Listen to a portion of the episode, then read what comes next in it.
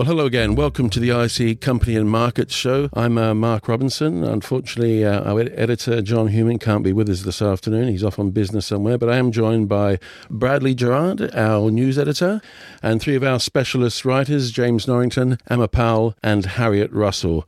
And ever reliable in the studio as ever is Dominic Toms. Well, it's been a, a, traumatic week in markets, and that's probably an understatement as well. We've seen the FTSE, uh, well, we've seen about 51 billion wiped off UK equity markets at one point. We've seen a range of commodity falls going on from uh, those that have occurred over the last 18 months. Oil's down to about $28 a barrel.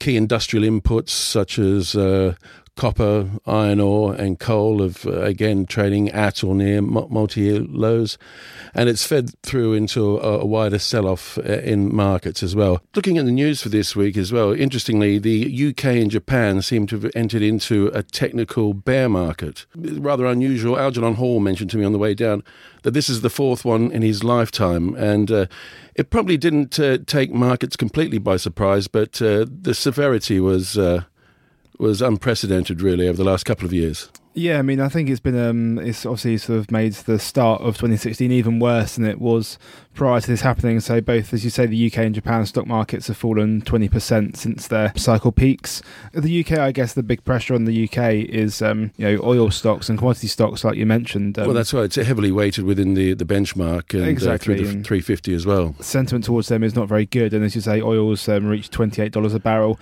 And in Japan, I suppose Japan's got the problem of the fact that it's um, very much an export um, economy, but the safe haven asset when people are scared of equity markets is the yen. So you kind of have this effect, it's almost double whammy in Japan, whereby if people are scared of equities, not only are they selling them, but they're actually probably going into the yen, which makes um, Japanese exporters not as attractive. Conversely, we've seen a little bit of uh, weakness in sterling of late as well. Yeah, we have. I guess well, it's sort of a bit weaker against the dollar as that keeps strengthening, but it's also um, a bit weaker, I suppose, because there's not much movement in well, there's, monetary policy as well. There's been plenty of uh, analysts comment as well, as saying that sterling was actually one of the most uh, overvalued currencies doing the rounds for uh, quite considerable time there.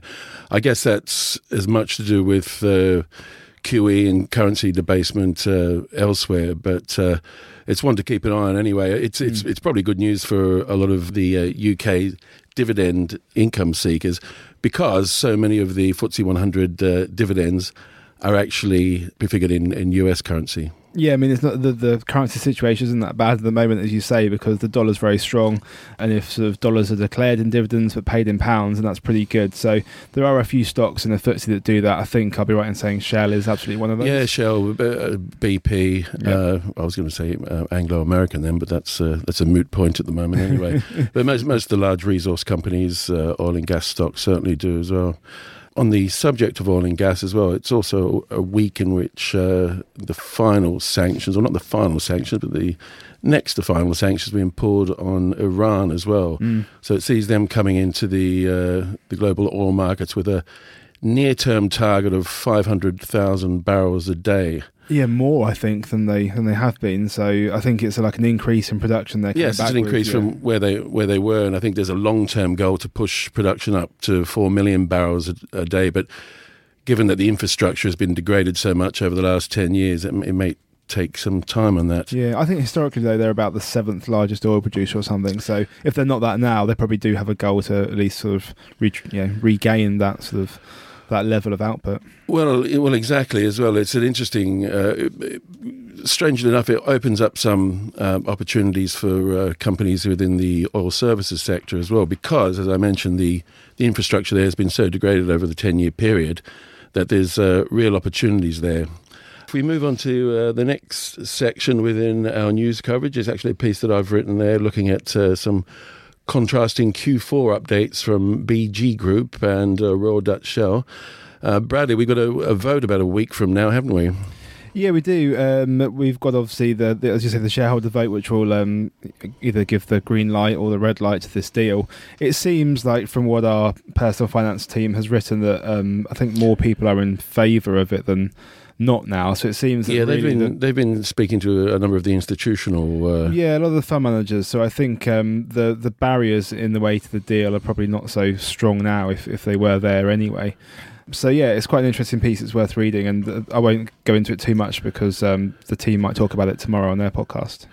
Well, yeah. Um, suffice to say, I've uh, come to the conclusion at the end that uh, Shell are probably going to get the better end of the deal on this one as well, given uh, that uh, BG's uh, latest Q4 production figures were wholly positive as well. This is for many years BG could do absolutely no wrong mm. uh, from the execution uh, point of view. But then, uh, from about 2012, or slightly before that, actually, uh, they had a number of uh, technical setbacks and uh, political setbacks that were beyond their control, leading to a declaration of force majeure on their assets in Egypt. But since then, they've sort of managed to uh, get their act together, and it looks like their big uh, LNG project in Queensland is ramping up sufficiently well. Yeah. And they've also got some good news from uh, the Santos Basin in Brazil too. So uh, the the whole idea behind uh, what we thought the whole idea rationale behind the uh, the deal was Shell's desire to become more of an LNG play. Um, aside yeah, from it seems like quite a shrewd move now. Given um, I know oil prices were falling at the time of the deal anyway, but not to the levels they've reached now. So I guess that that diversification is quite sensible on Shell's behalf. Yeah. it's it's a long term it's a long term objective as well because they're seeing more and more power is being uh, generated through uh, natural gas. So anyway, we'll see what happens uh, uh next week. There was a news spotlight that was written by our old friend Alex Newman this week, and you, have had a, a look at this, haven't you, Bradley? It looks uh, looking at who might be the best plays going through the re- remainder of this year. Yeah, I mean, um, Liberum basically um, held an event which um, Alex went to, and um, they were focusing on sort of smaller mid cap opportunities um, in the market and looking at how actually they could be quite a good play um, at this point in the cycle, in, in, spite of people thinking they're normally a bit more risky than sort of larger blue chip stocks. And they, they actually cite some of our buy tips, which is handy. Um, Volution and SafeStore were both mentioned by Liberum, and um, Alex has obviously mentioned that in the article as well. So we've uh, got something in common in terms of our view there with Liberum.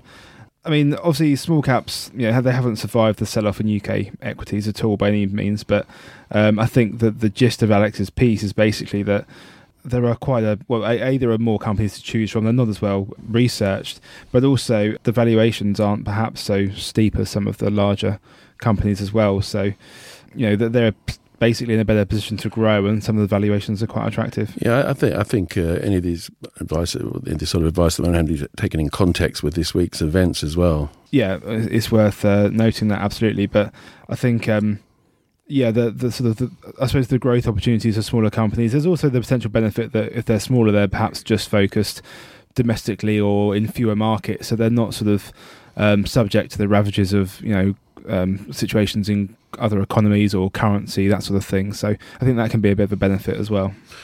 Well, that'll be interesting, and as I say, in the context of this week's events, which takes us on to our uh, main feature for this week, which has been uh, put together by James Norrington and Emma Powell, looking at uh, how to identify uh, possible short positions and how technically to go about it. So, James, we're looking at sort of uh, shorting signals here and also uh, the tactics behind it. What were you trying to get out of the feature? Quite innocently, uh, actually, Mark. Um, I was uh, I was looking at presciently, surely presciently, yes. In, in well, you know, I've, I've sort of uh, although we've all um, you know we've we've been thinking that that, that the FTSE hundred has, has been looking overvalued for some time. Um, we've all been aware of uh, of what's been going on with the chill winds coming from the east uh, from China for a while. I think it's taken us all aback the the the strength of the sell-off at the start of this week. So when this this feature was, uh, was, was written, it was actually we were looking at more of a for long-term buy and hold investors how using the short interest that funds have towards certain stocks can be perhaps used um, as an indicator, as another part of, um, of, of the narrative around around stocks when you're when you're looking to to buy or sell shares. Okay, and, and so th- this is this is something that this type of strategy will be open to retail investors as well. It's or, or is it is it principally for for people that are, that are comfortable with highly technical uh, trading strategies? Well, I think Emma has gone into this in more depth um, with her part of the feature, where she's she's looked at, uh, at various um, ways that uh, investors uh, can take a, a, short position themselves. Emma probably talk more about this herself, but actually, I suppose in, in the events of this week, we'd probably I think the the best thing for a lot of uh, for most buy and hold investors to do is if they have no immediate liquidity mm. needs um, is is to stay invested and, and to ride out and to rely on a, a broad asset allocation to make sure that you know that their overall portfolio isn't um, harmed by too much peak to trough drawdown. Yeah. Um, again, I say this, this, is for people that don't have any mm. uh, need to sort of liquidate any of their holdings quickly for any particular reason. Then there's an opportunity to, to hedge positions um, uh, if you're a sophisticated investor. Um, there are methods to do that, which which uh, Emma's gone into. From my side of, of the feature, I was uh, we've been looking at, um, at, at really uh, how short interest, just to explain it, is um, it's it's the the percentage of shares that um, of uh, asset managers have um, a, a, sell position of um, as a percentage of, of the shares outstanding. Okay. Um, okay. and and that it can be an indicator, an aggregate of the sentiment towards a company in the marketplace. So really, what the feature is about is is looking at um, at how this this level of sentiment in the market can help provide more colour um, around the decision to buy, sell, or hold. Okay, then. Well, um, Emma, moving on to you, you've looked at the uh, mechanics uh, behind the short selling as well. Where, where, did you go to first on this? A good starting point, like James kind of mentioned is that it is for, I think generally these strategies are for the more sophisticated investors, but something, the starting point in, in the feature from my side was very much, you know, we wouldn't recommend for um, private investors, you know, naked short selling or anything like that. The best way principally is through derivatives. Um, so that could be contracts for difference or covered covered warrants, options. Those are the kind of instruments um, that you would use principally to hedge.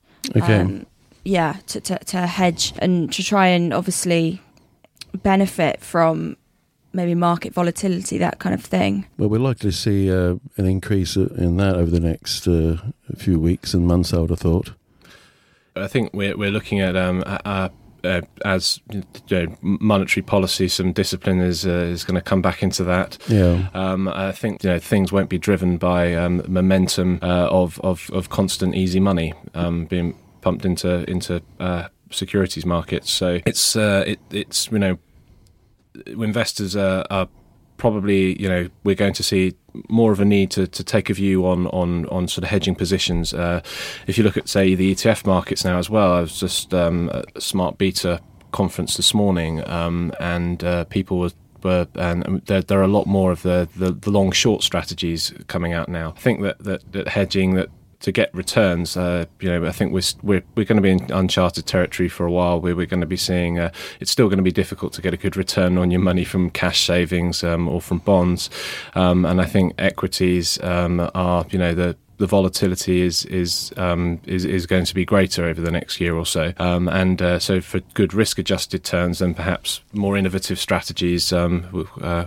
will be to the fore. Okay, well, listen, it's it's a great piece. I, I, I, I take it, Emma, you can, you can go along to the providers of uh, CFDs yeah. and that, yeah. and and they you can always find yeah. tutorials through these. Yeah, I mean, I think you know, you know, the big providers. Um, we can't mention them here. It's, no, of uh, course not. I wasn't going to do that. Um, but actually, on James's point of um, using more innovative hedging strategies, that's actually uh, just to mention. You know, when you're using some of these derivatives like contracts for difference, you know short selling as a as a hedging strategy you know you can mirror say you're long in a stock obviously you can then go short in it so yeah. you know you bet on the the, the market um, downside which means you know it is that is that real hedging that you you have where obviously you know if the market and goes if your market goes well then obviously you've benefited as, as share prices have increases but you do have that kind of safety net as well if you use a mm-hmm. an instrument like a CFD. Okay, well that's that seems to be the core of it really, uh, as part of a hedging or a defensive uh, strategy as well. One final point on hedging, Mark, is um is, is is also important to look at the beta of your overall beta of your portfolio, i.e., um, you know it's sensitive relative to its its benchmark. Yeah um, because you know you will need if you were to hedge through futures contracts and the amount that you were to to buy um, short short futures contracts you were to buy and um, would need to to to have a relative um, good rate the correct ratio to your portfolio to give you the best hedging possible. Oh, well, words of, words of wisdom. Thanks very much, James. Thank you, Emma. Uh, the sector focus this week uh, has been uh, put together by uh, Harriet Russell. And of course, th- this time of the year, that we've got a, a, virtual avalanche of trading statements from high street real retailers. So Harriet's been uh, taking a look at uh, what trends have developed. And uh, I guess it's uh, more of the same, isn't it, Harriet? Yeah, it is. I mean, there, there was a sort of hook for this piece was was really a set of figures from the British Retail Consortium. Um, what those really illustrated was that there were far fewer shoppers out and about on the high street. The numbers were down on November and down year on year, so it's just a constant fall. However, retail sales in general are up, so where are people choosing to spend their money? The short answer is online. That's not a new phenomenon, but it's ever more destructive. And you make the point as well. It's it's uh, many of us actually choose to shop online now. I, I know I do personally, but that's uh, through uh, convenience, I guess, say on my part. But there's also a price element to this now. Yeah, absolutely. I think there's uh, there's a big problem I think for retailers, which some of them have failed to notice, which is they think it's makes more sense to offer the bigger discounts online, particularly around times like Black Friday, and then the promotions in store aren't quite as good. Their rationale behind that is that if we've got people in the store, they're likely to spend more because they'll see more items, they'll be more tempted, it's browsing, etc. Of course, what they don't realize is that customers uh, sort of exiting from a recession are, are much more savvy than that, and they shop online first, they do all their research, and they click and collect it. That's that's growing ever more popular. And, and of course, it's the a lot of the traditional retailers now have uh, a sort of I think the the, the term that you use is fighting a, a battle on two fronts mm. there because they're having to actually build up um, their online presence, but uh, maintain their, their, place in the high street as well. Yeah, absolutely. It's for the clothing retailers in particular. That's a huge problem because their business has been hugely disrupted by the likes of ASOS and Boohoo and other online fast fashion retailers. And obviously, I'm not saying that ASOS and Boohoo don't have overheads. They obviously have to maintain a huge distribution network that deals with massive volumes. But to compete, someone like Next, for instance, or even Ted Baker and Supergroup, French Connection, they're all having to fight on two fronts because they've got an existing store estate that has its own sort of property liability attached and then they're having to set up these distribution networks, some of them from scratch. Next did relatively well off that because they had existing Next directory, which insulated them for a number of years against those rising costs. But, you know, other groups have had to really pour a huge amount of money into expanding their online distribution just to keep up. Yeah, I guess uh, Next uh, provide a prime example, really, because they were, they were standalone in the market for a decade, a decade mm-hmm. and a mm-hmm. half, really, and yet they've had to uh, evolve their business now. Yeah, absolutely. For a long time, Next was very often compared to Debenhams. And Debenhams had to, as I say, set up this distribution network really from scratch, whereas Next had their existing directory business to really help them sort of get their feet off the ground and, and able to compete for a while. But uh, yeah, the trading statement from Next at the beginning of the year was was not good, frankly. Um, the shares have derated quite substantially since the end of last year. Uh, they have a good track record. It depends how much sort of weight you want to put in past performance being an indicator of future performance. But um, they have a good they have a good track record in terms of shareholder returns, things like that. So it'll I suspect it will still be a popular stock going forward as, as long as they can turn trading around quarter to quarter. Well, as you say, it's been a, a mixed bag across uh, across the retail spectrum uh, so far this year. But I guess uh, we'll have to wait until April time once we've got all the financials through to just see what the impact has been. Because uh, obviously, there's the, the popularity of uh, online shopping also feeds through into the gross margin as well. It definitely does. I think th- there are going to be some significant events this year, such as the introduction of the new living wage.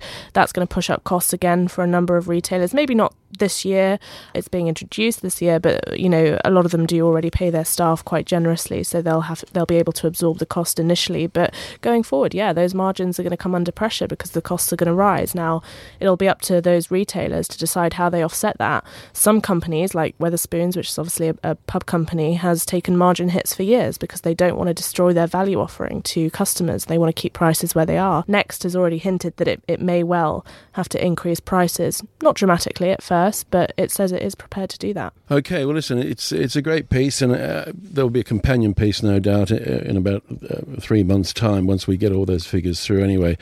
But uh, that that's it for this week. There's a, there's a host of other good reading in the magazine as well. a Contrarian's Conundrum, and the four best investment trusts, and four shares uh, that nearly have it all. But uh, until next week, I'm Mark Robinson. Goodbye.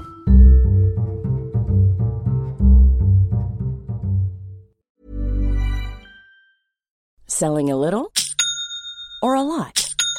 Shopify helps you do your thing however you cha-ching. Shopify is the global commerce platform that helps you sell at every stage of your business. From the launch your online shop stage to the first real life store stage, all the way to the did we just hit a million orders stage.